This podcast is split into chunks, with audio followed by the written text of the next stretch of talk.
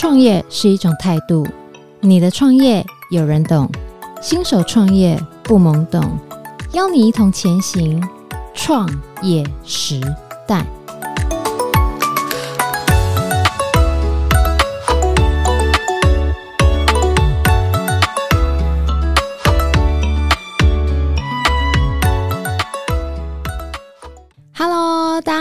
我是 Irene，欢迎回来。我们有喜社创的这一集节目专访。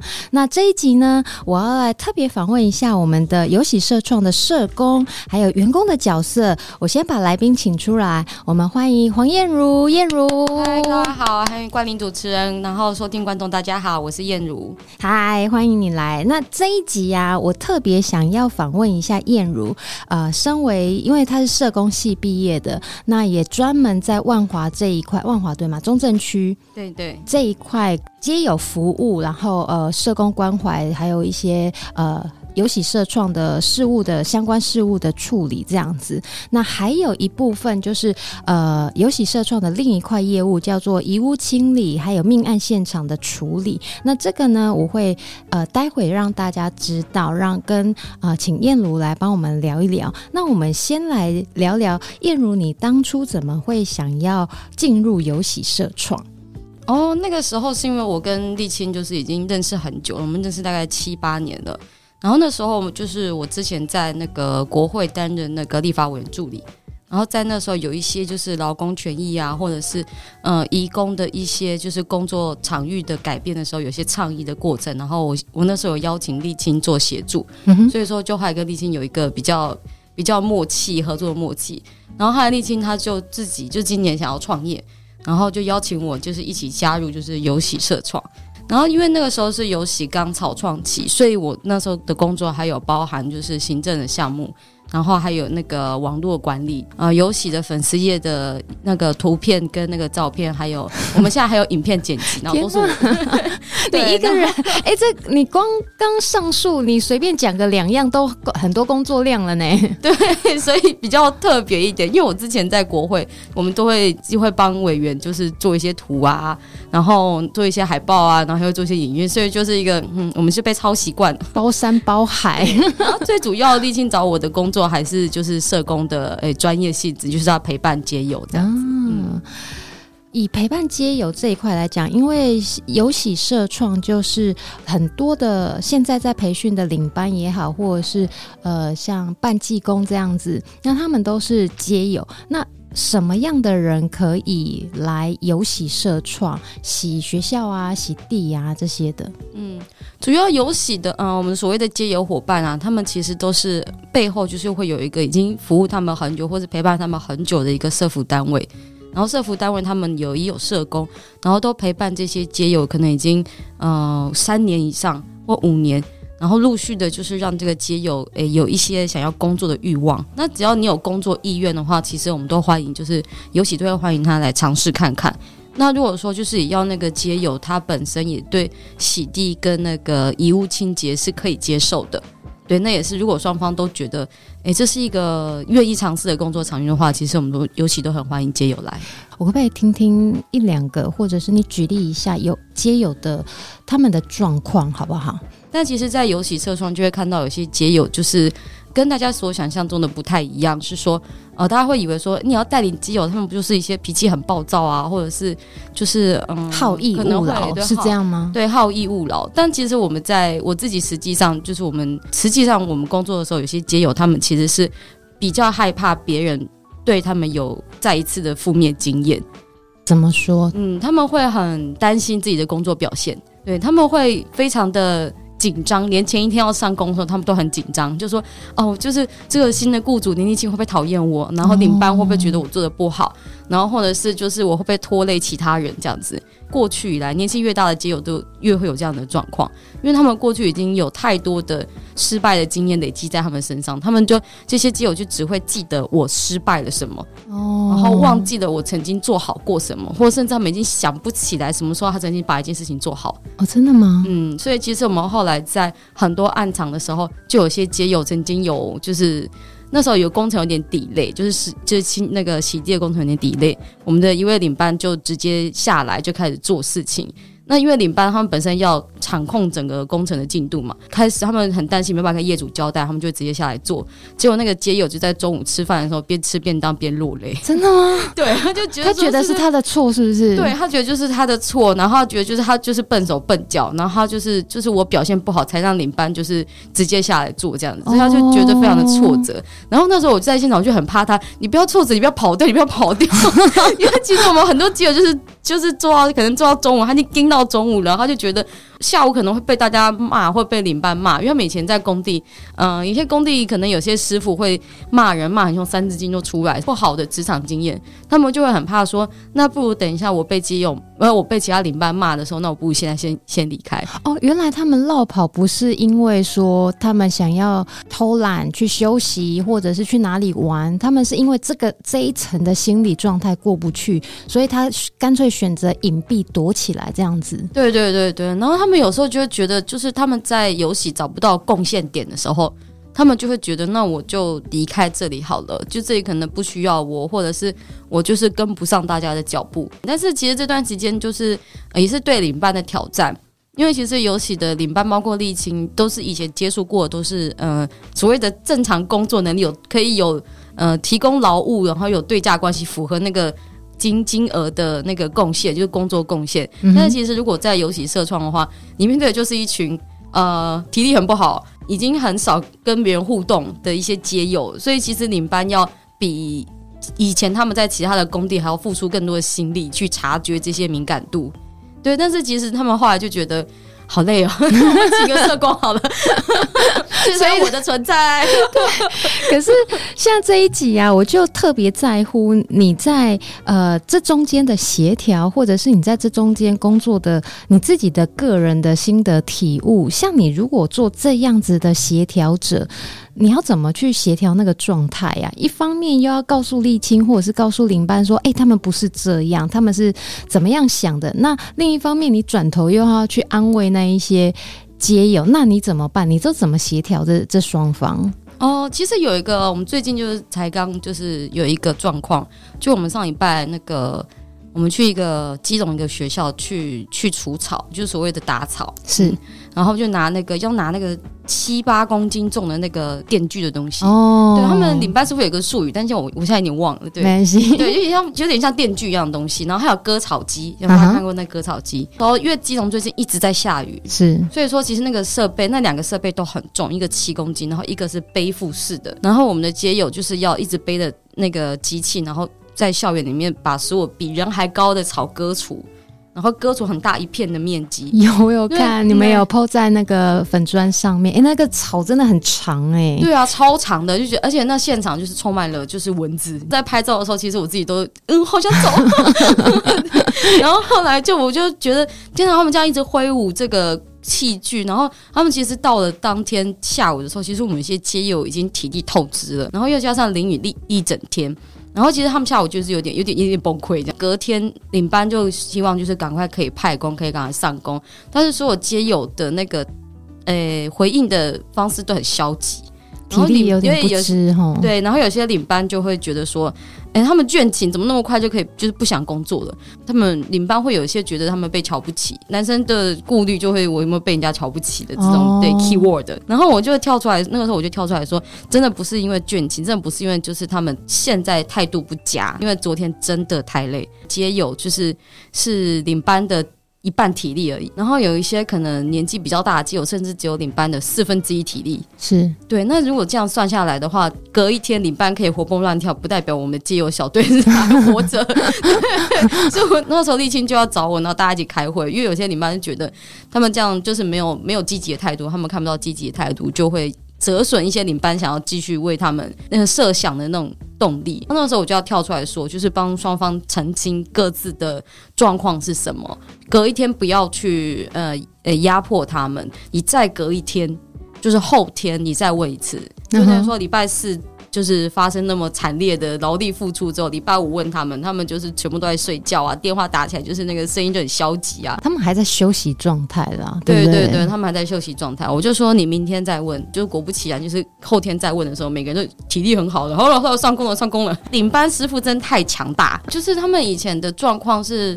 嗯，比较自我要求度很高。说实在，我们游喜的领班学历也不低啦。是，虽然他们以前在工地，但其实他们有自我精进的能力。但是他们会忘记弱者哦，对，又或者是他们有时候会没有办法敏感度。这也不是说领班他们就是没有良心、没有同情心，嗯，没有，他们真的是忘记弱者。那就是做一个提醒，他其实领班都接受了。我可以听燕如讲讲。忘记弱者，所谓的弱者，在你的呃评判里面，或者是在你们的呃社工专业领域来讲，怎么样才算是一个真的是弱者？然后我们需要特别去注意到的事情。哦，其实所谓的弱者这个事情是纯粹在职场表现上面，对，然后或者是在你如何去就是妥当的生活在这个社会。社会环境里面，那你有这样子的能力的话，你就是可以正常进行社会竞争。嗯、呃，对于周遭周遭社会对你的期待，你可以有办法去回应或者是达成别人对你的期待的话，那个其实就是所谓的呃比较具有功能性的人。所以你刚刚讲的那些，就是可能。有一些街友是完完全全的无法达成，对不对？对，他们有些过去就是没有办法达成，或者是他们在工地里面就是因为体力不好，或者是他们本身就有一些是职灾。我们曾经有一个街友，他就是呃有一次施工的时候从那个 A 字梯上面摔下来，然后他就伤到脊椎，在床上躺了半年，伤得很严重了。但那时候就是工地都不会帮他们保劳保，那个雇主就是他们那边的。就是师傅就直接把他就开除了，就工地主任直接把他就叫他走。那后来他怎么办？那就成为街友了，因为光是医药费跟房租瞬间就付不出来。对，然后他就成为街友，街友之后他就只好就是慢慢的想办法自自己复健。嗯，可是他现在就是。我们那位就是街友伙伴，就是他还是有时候身体会抖动，对，那都是正常的，就是他身体就是会歪斜一边，对，会有一些后遗症。那、嗯、他其实水电知识都还是在的。现在有喜的办公室有很多的水电，都是我们街友，就是他们知识都还在，他们就会去修啊，然后负责维修，或或者就是换更换零件，这也是一种嗯、呃、凝聚力的一个一个方法，对，累积凝聚力的一个方法。但是我们的基友就是他。没办法正常的回复他们社会对他们的期待，或是没办法赚取他们生活应该所需要的金钱的时候，他们就会生活就会失去平衡，失去平衡就很容易会堕入就是所谓的贫穷贫穷下限。那你的生活你就会成为街友，其实这很快，非常的快。像上次我到呃游喜社创的办公室拜访的时候，然后燕如也有教我这一块。他说街友有时候不是他们愿意想要成为街友，对吗？嗯，对啊。我觉得那个就是周星驰的电影讲的很好。对，如果说就是国泰民安的话，谁想要就是乞讨呢？是对啊。那街友的生活绝对是一餐没有一餐嘛，然后也是也是被社会所瞧不起，就是很有。很有排斥会排斥的，被社会排斥的一群人，所以其实他们我所看到的是，除非你真的是真的自愿流浪的人，通常口袋里面都还是有点钱的啦。所以如果说你要真的，我还是没有，我还没有遇过一个真的是自愿想成为街友的人，他们会各自有一些原因，所以导致他们现在处在这个社会位置上面。好。我想要请问一下，像现在游喜社创也希望说有更多有工作经验，或者是说有工作条件能力的人加入你们，对不对？因为你们在中正、台北中正区这边，是不是只有台北市的？那其他县市的街友也可以加入你们吗？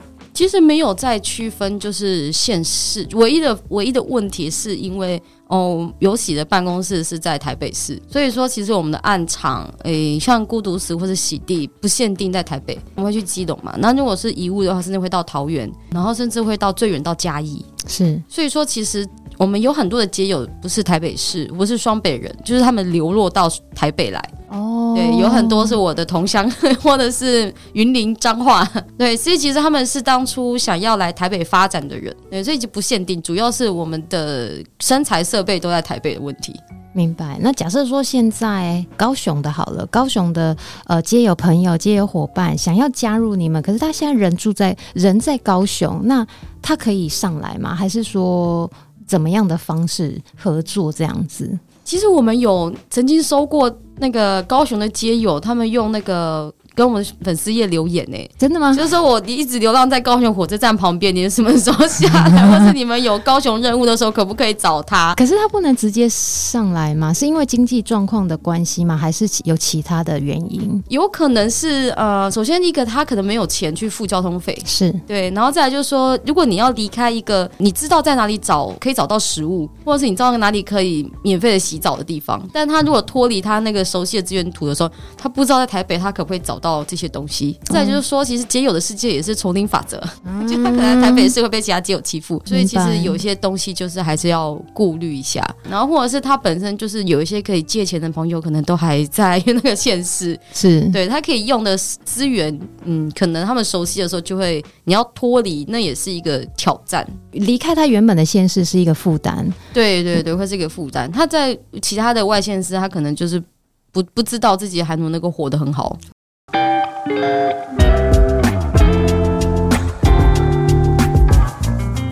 现在啊，我想要来跟燕如请教一下，因为你跟拉拉是遗屋命案现场清理这一块的主要的伙伴嘛，对不对？我可不可以听听为什么你一个小女生，你敢去洗遗屋？然后尤喜当初为什么会接遗屋这个这块业务这样子？因为我们有一位领班就是拉拉，他其实从事这一行已经是十七十八年了。他原本是殡葬业的，对对对，对，他原本是殡葬业，嗯、然后他原本是那个礼仪师，然后拉拉看到就是说，哎，那个命案现场一直以来就是没有没有好好的这个行业就是没有好好的有技术可以诞生。什么样的技术？就是没有这个产业，就是没有人好好做事。拉拉的说法是这样，他他就想要跳下来说，就是要帮。逝者的家属就是妥当的去做清洁。听到他说，他瞬间的收入就丧失了，大概只差三分之一。天哪，你意识比较重，原来是这样。对，他说为什么人生要这？是我之一开始。我记得好像有一个节目，特别为了拉拉呃命案现场清理去采访他，对不对？对呀、啊，对啊。我可不可以听听一下这个过程？很难呢、欸，我我我不敢，我胆子好小。其实就是我以为直接想说我是全台湾唯一一个陪伴街友去死亡现场清洁的社工，也是，是吗？对不对？我光想我就佩服你，我真的五体投地，因为我真的胆子有点小，对不起大家。虽然我做这个节目在采访燕如，可是我我你叫我去做，我真的不敢。可是为什么你会也会跳下去做这件事？嗯，因为我自己念社工系的时候，我们很讲求一个东西叫陪伴。对，这两个字的话，就是说我社工，呃，应该是说我。的核心的价值，但如果说你没有办法去陪伴诶、个案去去做事情，或是你们有一个共同的目标的话，单纯的聊天根本是不可行的。就是我们所谓的建立关系的的那个手段或方法。你这样讲到单纯的聊天，因为我知道台北市有一些叫做街友计划，那就真的只是在路边陪街友大哥啦，或者是街友大姐，他们就是纯聊天，吃吃东西呀、啊，喝点小酒啊，就是听听他们的人生故事，是这样子的差别，对不对？对，是一个以前以前来讲的话，诶、欸，应该是说只能做到这样，因为光是做到这个。做到陪伴聊天就已经非常的困难，是因为其实有很多的街友，嗯、呃，你可以设想一下，就是大家现在有疫情期间，你在家里七天不要跟别人讲话，你的脑袋就钝掉了，真的。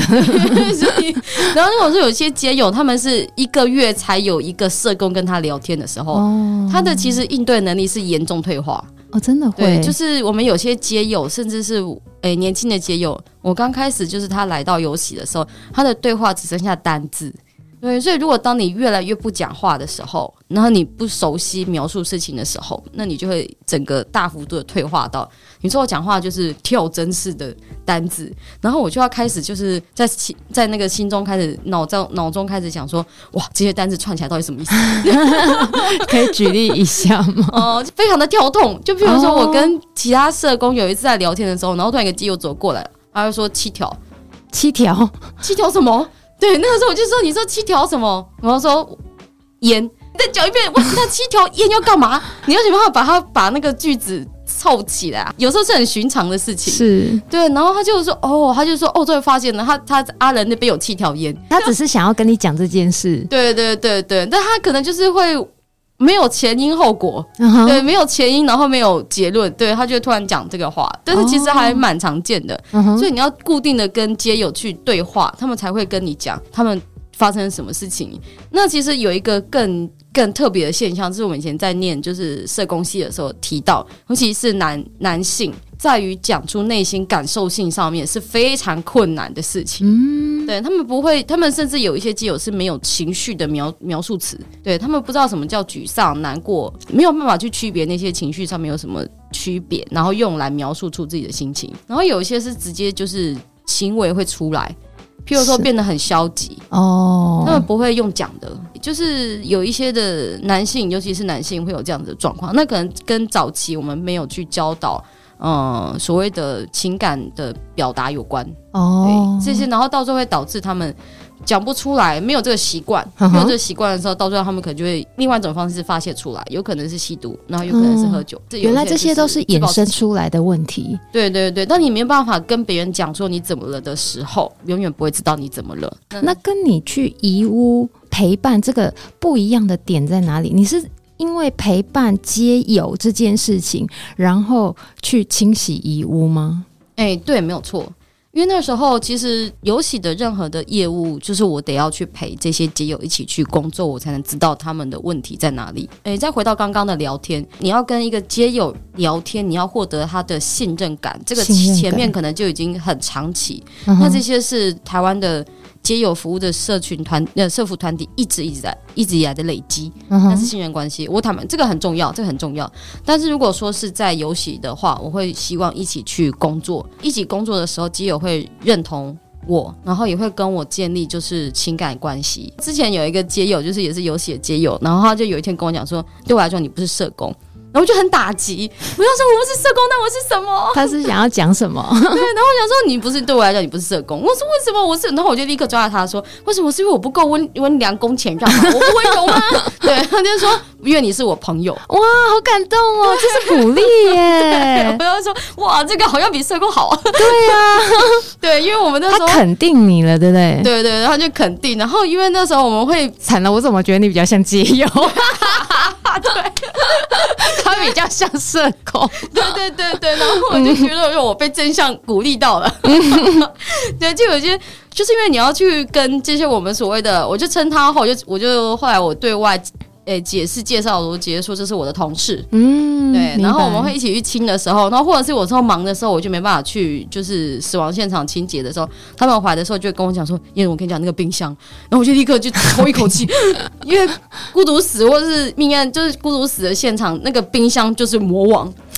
这个啊，我我就是我们要有那种共同工作过才知道，哇靠，那个 惊悚点在哪里？很可怕，对不对？这个我 我们来听听燕如讲一下，因为上次我去拜访他的时候，他有跟我讲到冰箱这一块，我说哈什么冰箱？他说冰箱很可怕，我说怎样可怕？对对对，这是我们的一个心中的一个阴影在，应该是说在游戏的。呃，业务里面的话，通常都是人死在房子里面，很多的过世者他们是租屋的。然后如果说这要讲一个，就是如果你的房租跟水电是自动转账的话，嗯，那如果说你死在家里面，你被发现的时间会更晚。诶，你可以再帮我们解说的清楚一点嘛？因为这个我上次有针对这个问题再多深入了解一下。意思是说，最好是不要自动转账吗？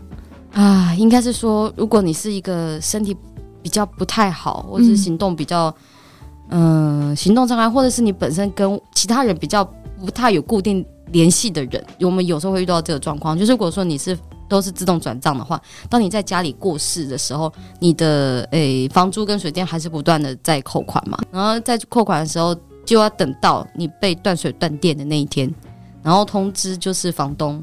然后房东收到通知后才会想说，哇，这个这个房客在干嘛？都没缴水电费嘛。嗯、然后等到房东去破门的时候，才发现你死在里面。哇，那已经味道跟状态都已经不好了的。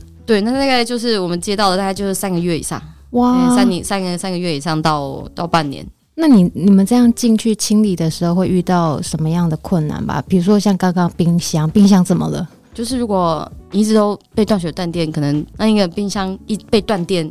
四个月，冰箱四个月，东西冰在里面四个月。对，我们曾经看过，就是诶，我们有一些垃圾屋，诶，囤积症的，嗯哼，他的冰箱里面充满了东西，然后可是他的垃圾把冰箱盖住了，所以这个冰箱已经不见天日，听说超过了十年，里面的东西已经不是固体了，是液体，然后就是浓郁跟黑色的液体会流出来，对，好可怕哦，对，所以那时候就是我们。去清洁遗物，第一件事情就是不能开冰箱哦。对，这很重要，是不是？对，这个很重要。对，我们就是。嗯，等一下，那冰箱怎么处理？不能开冰箱，那怎么清？我们要等到所有东西全部都清完，因为我们可能需要两到三天的工作期间，或者比较简单的话，大概一天就清完。就是正常冰箱以外的地方，房间、床铺、地板、呃窗框或什么的，全部清完之后，我们才会说勇者去去清冰箱吧。拉拉嘛，因为有时候是他，有时候是我跟其他亲友。那你才是勇者吧？我觉得你是你是我目前心目中的勇者。可是坦白说，有时候就是你要走的比街友还要前面，街友一瞬间就幸福你的时候，你后面你要问他什么事情的时候，才会非常的直截了当，非常的顺利。对，你是社工吗？你真的是社工吗？你真的很伟大哎！你怎么克服这个心理状态？你一开始就就觉得哈瞎没关系啦，我试试看，就这么大方吗？还是你怎么怎么说服你自己？其实我人生第一个死亡现场清洁是我朋友，朋友烧炭自杀，嗯，然后一个礼拜才被发现，嗯、然后那时候我朋友家里就很穷嘛，嗯，他是因为经济问题所以烧炭自杀，后那时候只有我跟另外一个共同好友加上我朋友的老婆，嗯，我们三个人去清理现场。然后你可以想象，那个时候我们完全没有就是拉拉的技术，我们是完全是土法炼钢在做清理。你意思是说手搬，然后一些就自己真的徒手徒手搬运法这样子吗？对，我们就穿了就是那个雨衣加手套，嗯、那个我们打手用那个橡胶手套，你就要蹲下去抹布开始擦湿水跟石油，充满了蛆。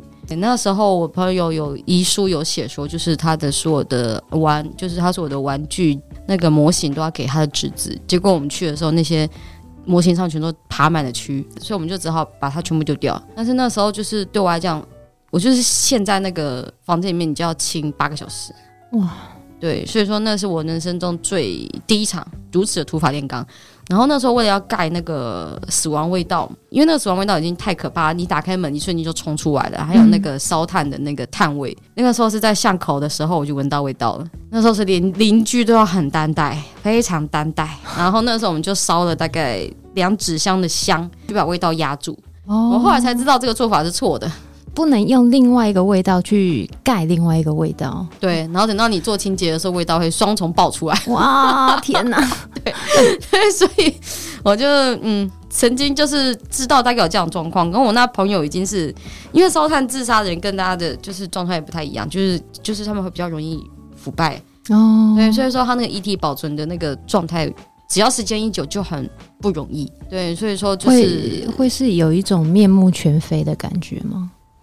哎，对，已经看不出来是、嗯、对原本的样子了。嗯、那如果过世一个礼拜，就是就是已经皮肤就已经烂掉嘛，然后就滑脱了，然后毛发全部都滑脱了，然后五官全部都肿胀。哦，那就那是我朋友，那我朋友啦。对，可是我朋友人已经就已经先送走了，之后就会在那边有一个人形。对，因为他在床上，他那时候最后一刻是在床上。对，然后就会有个人形，然后人形旁边蔓延一大片，全部都是。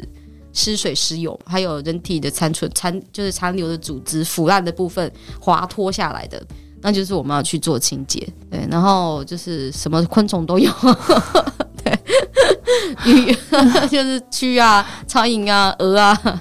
听到这边，大家有觉得我燕如是如何成为我心里的勇士吗？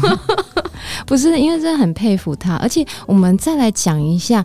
他朋友的经验过后，他刚刚讲到两个字技术。其实清理遗物这个真的是要有技术的，对不对？像你那天有带我去参观你的呃你们的仓库，专门清理遗物，有专门清理遗物的用具跟化工清洁用品。你可，可以来帮我们讲讲这一块需要哪些技术，需要哪些用品？这个就是有喜的吃饭家伙，然后我们会有一些特调的药剂去压味道。嗯然后药剂是要压味道的，是不是？对对对，通常我们先估价的时候就会先喷药，对，因为你打开门一次，那味道就是冲出来一次。哦、然后如果说是一般的可能老旧公寓的话，那个邻居可能都要逃难了。然后我们曾就是我们先去估价的时候，我们就要先把那个就是药剂效先喷过一遍，然后把周遭环境就是味道分解掉。哦，邻居才可以继续生活。那个是靠那个你们的特殊的药剂，先去把那个原本臭臭的味道把它不是盖掉，反而是把它分解掉，对不对？对，就是先分解完。然后分解完之后，我们就是关起来，闷 闷大概两天或一天，我们就来清理的时候，哦、味道就会少很多，就是少八成。哎，那那个蛮厉害的哎。对对对，就是这个就是吃饭的家伙啦。明白。我们有一些死亡现场的时候，如果说它比较靠近墙壁。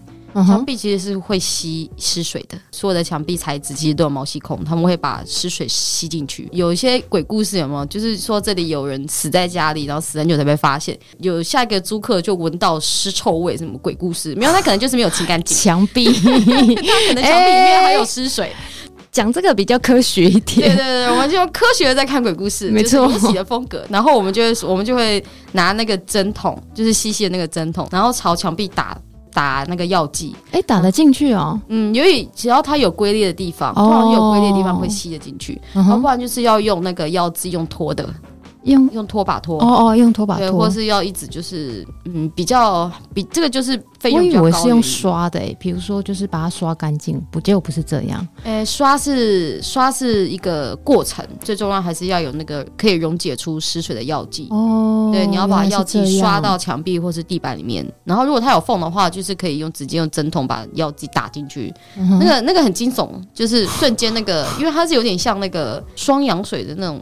你要看到双氧水倒到那个那个那个协议的时候，对，它有一直冒泡嘛，药剂就是不是就不是双氧水这么简单而已，对，然后就会看到墙壁冒泡出来，湿水就洗出来了哦、嗯，然后打好几次，然后等到就是直到洗干净为止哦，原来是这样，对，这个是技术，那这个技术才有办法去那个估价就比较高了，对，那费用就是贵在贵在这里。如果说我们就是带街友去去做清洁的时候。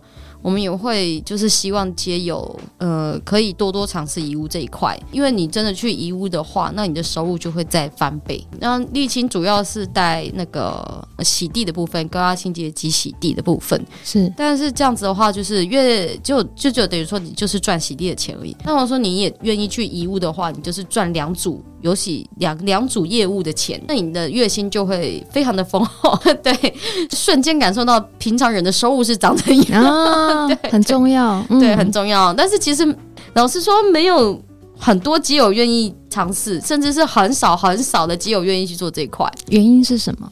其实我觉得是正常人一般来讲都没有办法接受，就是心里那个坎过不去，会害怕，会紧张，对不对？害怕紧张是一定会有，但是主要是生理上面的问题，因为嗯、呃，那一定会有味道，那个视觉、嗯、那个震撼一定会很震撼嘛。所以我们有时候街友就是刚开始来的时候都会吐，对，然后我就说吐是正常的啦，可是我还没有吐过，我本人还没吐过。对，你是勇士啊！没有，我的味道，我的嗅觉比较不不那么敏感，不那么敏感。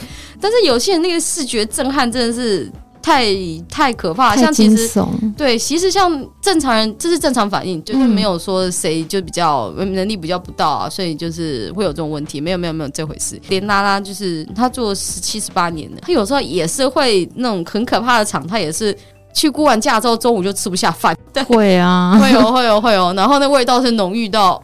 哇！我上次看他那一个电视台的报道啊，他说他就是清理完回家以后，他晚上睡觉的时候觉得鼻子都还是那个味道，会会有啊，会啊，那个我也有这样味道。然后那时候想说，如果你全部清完之后，我就会去别的地方洗澡再回家，因为 身上都会是那个尸臭味。明白。然后其实我们街友会自己准备那个芳香喷雾，会先。分解味道之后，然后再往身上喷那个芳香剂，哦，因为他们有些要搭那个大众交通工具才可以回到办公室嘛，对，所以说他们会有顾虑这一块。其实他们这一块心还蛮细的，因为我自己骑摩托车，所以其实我没有想到这一块。对，他可是他们会想到这一块，我觉得我也是从他们身上学到一课。哎，真的哎，嗯，我是觉得就是就是互相，我觉得我从他们身上学到一些事情，嗯。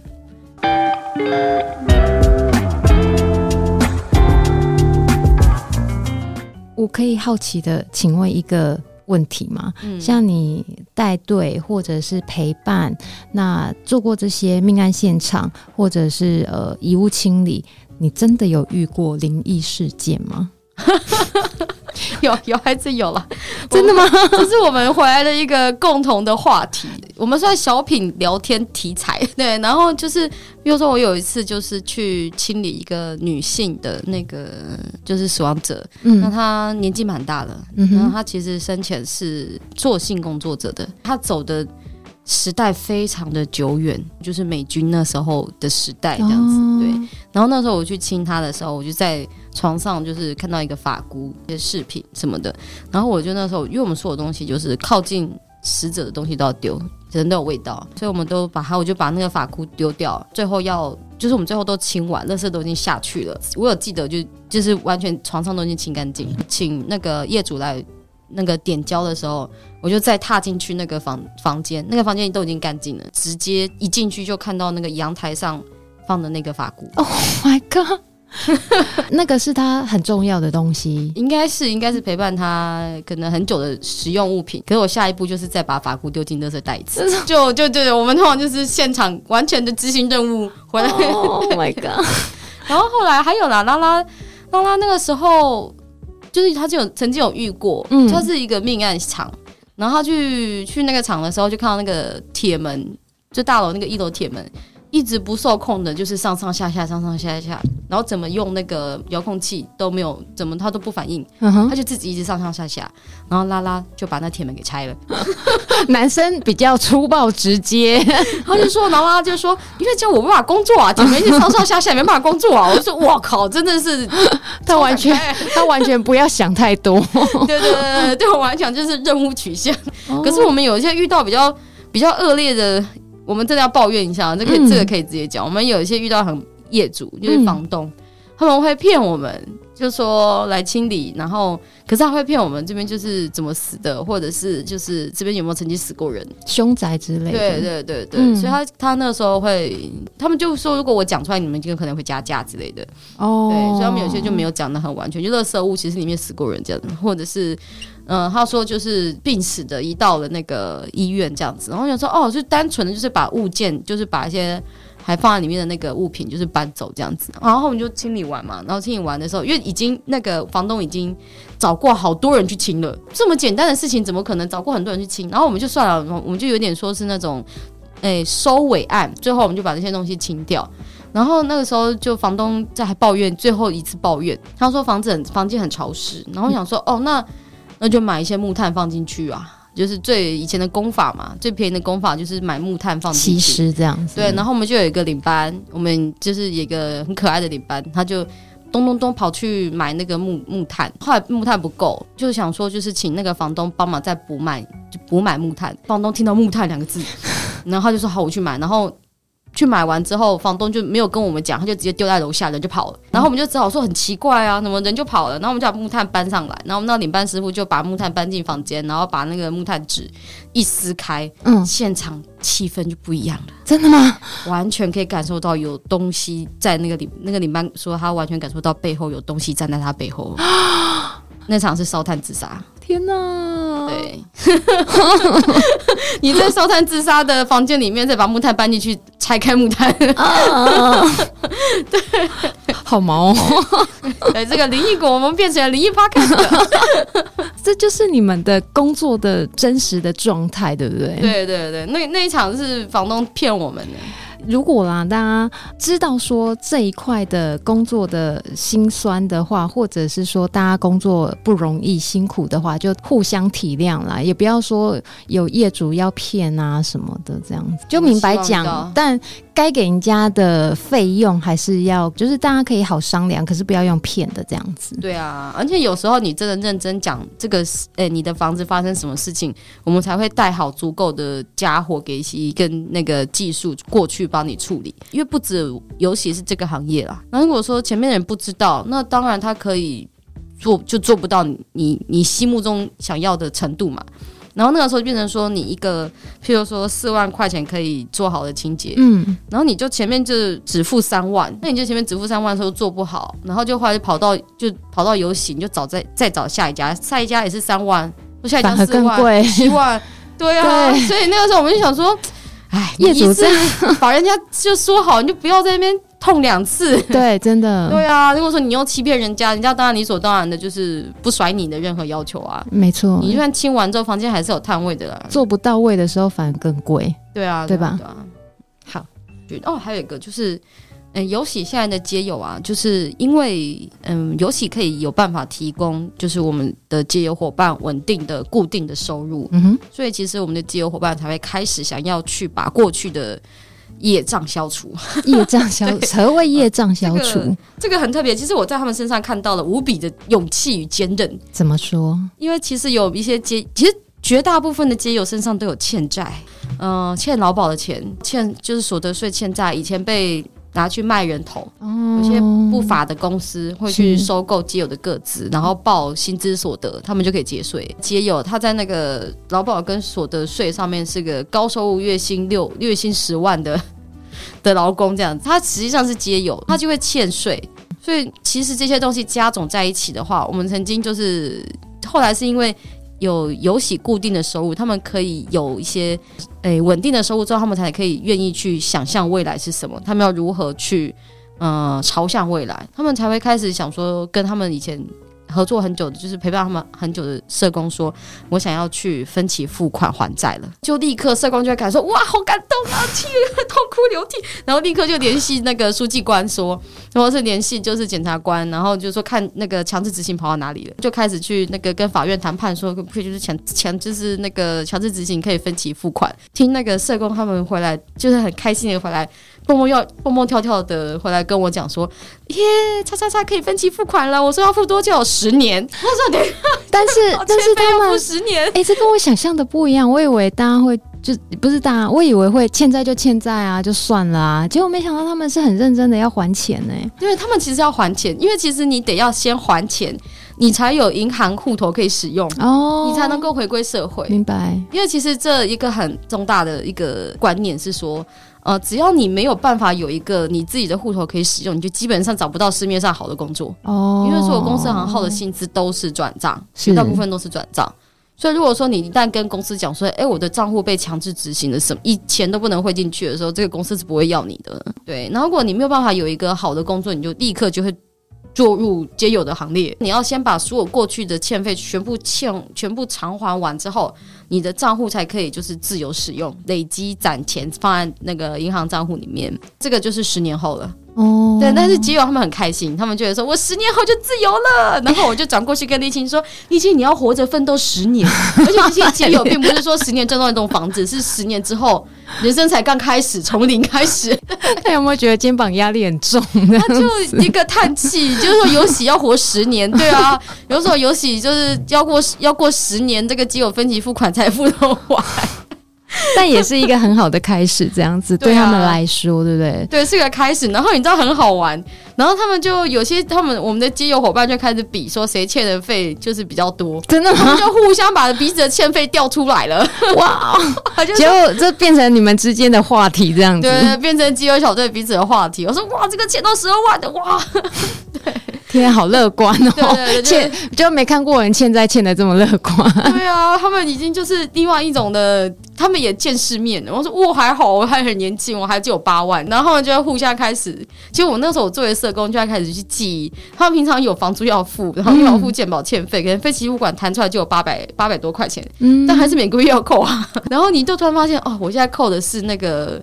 就是那个保险保险存款，我就觉得嗯，我是另外一个世界，我是累战，他们是从负分负一百要变成零，明白？其实完全是不一样的世界啊。对，然后他们就彼此开始想说，哦、我就要开始去去去想办法，呃。还债，嗯，对，然后我就有一些基友，我们就想说，你的就是他们没有办法去有交有交通工具，因为我想说，他们其实都会骑车或是会开车，没有驾照，哦，而且是死都不考的，就算了，因为他们很害怕考试，他们一听到考试，他们就觉得很可怕。那怎么办？可是你们来游喜社创这边需要考什么试吗？还是你们会要测验什么吗？我们不用测验，要测验的话，应该就通找不到人了。就跟丽青讲的，我们就只是希望他可以就是。嗯，回归找得到人哦，对，手有手机，对，有手机这件事情也是非常的困难。很多社工其实立青也很，这点老板立青也很辛苦，因为他其实各大社社府的社工都一直去塞立青说不要有这一条嘛，这条真的很困难啊。只有他们。都欠了各大通信行的手机费哦，因为他们以前也是人头户，就他们以前也是那个什么诈骗集团的那个诶、欸、人头人头户，或是人就是那个帮他们买那个衣服卡或什么之类，就是他们是他们就是台湾大哥大、中华电信啊，所有远传啊，就已经就是黑名单，他们不可能有。有手机号码，就会变成就是说社社工就要想办法把他们去就是买到衣服卡，但这个也太困难了，所以就是一个手机有只有有一个手机是一件很困难的事情，对于呃社服单位来讲也是，有时候我们还在协调这一点呢、啊。对，好哦，那如果说像呃尤喜社创这边，二零二三年你有没有希望说呃能够得到什么样的帮助啊，或者是说有什么想要呼吁大家的？哦，二零二三年的话，因为我们希望就是，嗯，尽快的成立一个协会，嗯，然后那个协会不只是有喜而已了，那个协会就是所有帮助，就是诶有喜的街友的社服单位全部会参与进来。然后还包括里长，然后所以就变成就说它是一个嗯、呃、跨跨范围对跨县，这是跨就是跨区的一个社福单位。然后我们那时候就是说我们会希望就是呃我们会有更多的案源可以进来，嗯、然后就是诶让学更多的我们可以。带领更多基友去洗学校，我们不能够期望就是有很多死亡现场要我们清洁嘛，对，就有点像诅咒别人死，这个是我们不行，这个我们不能期待，没问题。对，所以就就变成就是说，我们会很希望就是呃有工作意愿的街友，甚至呃有还有办法，就是一些重新加入职场的街友也可以就是加入我们到这个协会里面来，然后有游戏或者是其他的公司，其实我们有很多的工地的。哎，师傅，他们其实都愿意教，愿意带领接，他们也想要就是参与这一块蛮有社会意义的事情。对，所以我们就很，我们也很欢迎，就是其他工种的，呃，领班师傅可以，就是也可以表示说他们愿意带领，因为有些街友也是需要事事情事性，就是我们所谓人字里面就有一有一个句子，就是说，呃，你要把对的人放到。对的位置上，有些基友他们就体力不行，居然懂一些手机三 C 哦，对，所以其实变成就是说，我们有些基友，诶，可能他没有办法接受孤独死现场，但他对烹饪曾经有工作过，嗯、对，那我们就会希望就是说，诶，那就是变成我们可能就是可以去媒合一些其他的不同的工种或者不同职业的师傅，是，嗯，那我就就是朝向另外一块了，明年可能会尝试看看，现在游戏还是就是高压清洗机跟。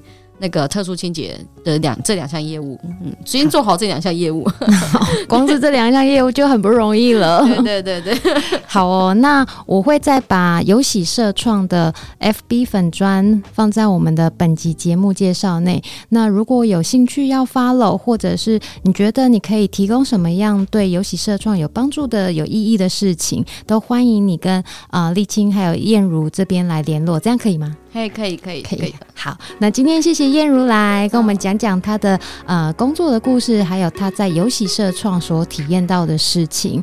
那我祝福游戏社创发展的越来越好，谢谢你，好，谢谢谢谢大家，拜拜拜拜。本节目由精品餐厅 JK Studio 冠名赞助播出。感谢您今天的收听，恳请您到 Apple Podcast 五星好评，告诉我您对这一集的想法或建议，那我会越做越好的。我们下集见哦，拜拜。